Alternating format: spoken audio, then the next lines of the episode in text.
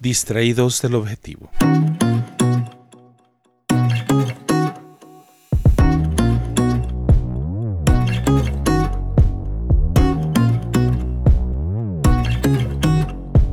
Sean todos bienvenidos nuevamente a la Casa de Esperanza para el día de hoy.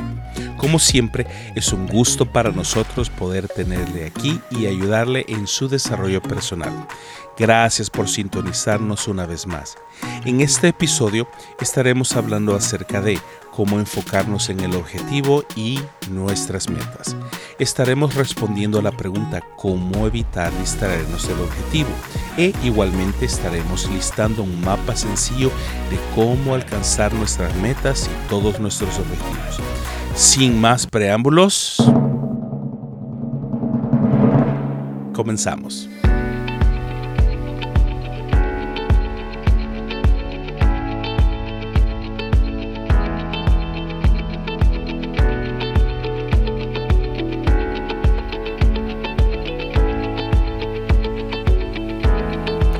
No sé si a usted le ocurre lo que a mí me pasa, pero el otro día mi esposa me pidió que hiciera algunos pagos en línea a través de la cuenta bancaria en línea por medio de mi celular. Le pedí que me esperara mientras accesaba la cuenta poniendo mi contraseña. Ella me pidió que por favor le avisara cuando estuviera ya listo. Al abrir mi celular vi que tenía varios correos sin contestar y un par de correos de voz también me di cuenta y vi que habían varias notificaciones de Facebook e Instagram, los cuales contesté. Soy de los que le desagrada ver un número junto al icono de una aplicación en mi celular. El tiempo pasó y mi esposa me preguntó si estaba listo, a lo que le pregunté, ¿qué fue lo que me pediste? Ella me vio directamente a los ojos y me dijo, estás hablando en serio. Esto me sucede muy seguido ya que tengo un objetivo que alcanzar, pero las distracciones en el camino son grandes y el objetivo está lleno de todo tipo de distracciones en colores y sonidos difíciles de resistir. Cuando trato de hacer una sola cosa, al final olvido cuál era el objetivo por el cual tomé el celular en primer lugar. Usted dirá, hey brother, es fácil no distraerse. Déjeme hacerle una prueba, ¿ok? Le voy a contar una historia y al final voy a hacerle una tan sola pregunta. Le adelanto, el 99% de las personas falla esta prueba. Usted va manejando un bus escolar. En la primera parada se suben 5 niños. En la segunda parada se suben 15. Tercera parada se bajan 3, se suben 4 en la cuarta parada se suben 10 y se bajan 7. La pregunta es, ¿qué edad tiene el conductor del bus? Jaja, ya ve, es fácil distraerse. La pregunta se responde fácilmente cuando le dije, usted va manejando un bus. La respuesta es su edad. ¿Lo ve? En este mundo hay tantas distracciones, especialmente en medio del estrés y del activismo de la vida posmoderna. Es fácil saber por qué estamos haciendo algo en particular sin caer en la distracción. En muchas ocasiones no tenemos muy claro el objetivo de lo que estamos haciendo y especialmente las señales que recibimos alrededor nuestro nos distraen y nos adormecen el bombardeo es tan grande que nos volvemos en modo de supervivencia en el día a día, ya que el estrés de la vida cotidiana nos hace olvidar de algo tan simple como ¿para qué abrir el celular? como le dije anteriormente. El apóstol Pablo habla un poco acerca de estar perdido muchas veces y no poder alcanzar el objetivo primordial que se ha propuesto en la vida. Por lo cual, él dice en Filipenses 4, versículo 12 al 15, en la Biblia Palabra de Dios para Todos. No quiero decir que ya llegué a la perfección en todo, sino que sigo adelante. Estoy tratando de alcanzar la meta pues esa es la razón por la cual Jesucristo me alcanzó a mí. Hermanos, no considero haber llegado ya a la meta, pero esto sí es lo que hago. Me olvido del pasado y me esfuerzo por alcanzar lo que está adelante.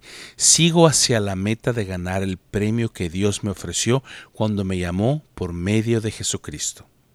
Aquí está la pregunta que contestaremos en este día. ¿Cómo evitar distraernos del objetivo? Número uno, hágase una autoevaluación honesta. El mismo apóstol Pablo tuvo que admitir y decirse a sí mismo, oiga, no quiero decir que ya alcancé la perfección en todo. Dijo también, estoy tratando de alcanzar esta meta. También dice, no considero haber llegado a la meta. Eso es una autoevaluación. Seamos honestos al admitir que nos falta mucho por recorrer, aprender y sobre todo alcanzar. Simplemente creo que ahí es un buen punto de partida o un buen comienzo para ver cuál será la dirección que tomará en cuanto a sus metas y objetivos personales. Descubra también cuáles son sus talentos y capacidades y vuélvase a sus habilidades como el mejor lugar en donde comenzar. Le recomiendo que vaya a nuestro canal de YouTube en Esperanza para el día de hoy en YouTube y busque el video que se llama Descubriendo mi potencial, en donde hablo acerca de cómo poder descubrir nuestras habilidades y capacidades. Número 2. Establezca metas claras y alcanzables. Comience por un objetivo fácil y claro, especialmente en áreas que usted conoce de usted mismo que son su fortaleza y eso le ayudará a poder establecer un procedimiento fácil de recordar y sobre todo fácil de seguir. Así podrá recuperar la confianza en usted mismo para establecerse metas y objetivos más grandes y más retadores. Recuerdo hace un año atrás que me propuse abrir mi canal de YouTube y heme aquí, un año después lo he logrado. Ya cumplimos un año en Esperanza para el día de hoy de YouTube y ahora también estamos en formato de podcast. He tenido mis altas, he tenido mis bajas, pero no he parado, aunque en ocasiones ya no he querido seguir. Pero esta es la manera en que sirvo a Dios y hago la parte que me toca en el llamado de Dios para mi vida. Muchos me han preguntado una y otra vez, cómo le hiciste, a lo cual les repito una y otra vez sin dudarlo. Lo hago así, un día a la vez, un video a la vez. ¿Quieres saber cuáles son mis metas para mi canal? Fácil, mil suscriptores y cuatro mil horas vistas en un año. ¿Lo he alcanzado? Todavía no. Simplemente las metas son simples, alcanzables y realistas. ¿Qué tan cerca estoy? Bueno, más cerca que hace un año atrás. Hoy a la cuenta se suman 187 suscriptores en YouTube y mil horas de tiempo visto. Tan solo me faltan 813 suscriptores y 3.000 horas vistas en un año. Y lo habré logrado. Al alcanzar esta meta, me estableceré la siguiente meta. Si se ha propuesto ahorrar, por ejemplo, para sus próximas vacaciones, hágalo una moneda a la vez y verá que al pasar de un año habrá ahorrado más de lo que se imaginaba usted mismo. ¿Cómo deben de ser nuestras metas? Fácil, escriba cuál es su meta u objetivo y no olvide que debe de ser medible, palpable y alcanzable. Como nota aparte, recuerde que no va a alcanzar ninguna meta de la noche a la mañana pero cada día se acercará un poco más a la meta. Un pastor amigo mío me contó lo que tuvo que hacer para sacar un órgano muy viejo de la plataforma de su iglesia, a lo que se propuso mover el órgano de la plataforma una pulgada a la vez cada domingo. Después de casi tres años lo logró y nadie se dio cuenta de que el viejo órgano ya no estaba más en la plataforma. De la misma manera, la clave para poder alcanzar nuestras metas es paciencia y perseverancia. No se detenga y verá cómo podrá alcanzar sus metas más pronto de lo que se imagina. Número 3. No mire hacia atrás, sino solo para contar sus bendiciones. ¿Sabe usted cuál es el obstáculo más grande entre usted y sus metas o objetivos? Pues déjeme decírselo, la indisciplina y usted mismo. Nosotros somos nuestro más grande fanático, pero a la vez nuestro más grande enemigo, ya que nosotros mismos nos saboteamos en el camino de querer alcanzar nuestras metas en la vida. Una mañana nos levantamos con todo el ánimo del mundo Y unas horas después nos saboteamos a nosotros mismos, simplemente en una dieta, en un proyecto personal o en proseguir en una carrera u otras cosas más. ¿Por qué sucede esto? Simplemente porque sabemos que somos buenos para comenzar todo, pero expertos en terminar nada. Sabemos nuestro pasado y nuestros fracasos como nadie más en la vida. Lo invito a que vaya de nuevo al canal de YouTube y vea el video que se llama Contando mis bendiciones, en donde hablo acerca de cómo los fracasos nos sirven como lecciones de crecimiento y no como obstáculos para rendirnos, y la gratitud nos ayuda a reenfocarnos en lo que es importante.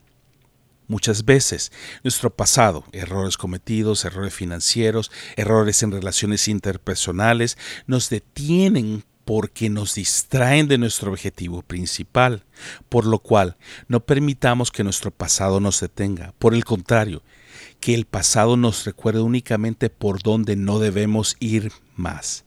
Mi papá solía decirme, siempre que te sientas que estás perdido, camina por el camino más pateado. Es decir, caminemos por donde otros ya han pasado y no cometamos más de sus errores y que el pasado nos enseñe lo que el futuro nos espera. Número 4. No baje la mirada ni vea a los lados, sino que ponga su vista siempre hacia el frente. Unos lo llaman distracción y otros lo llaman déficit de atención. ADHD lo llamaría yo.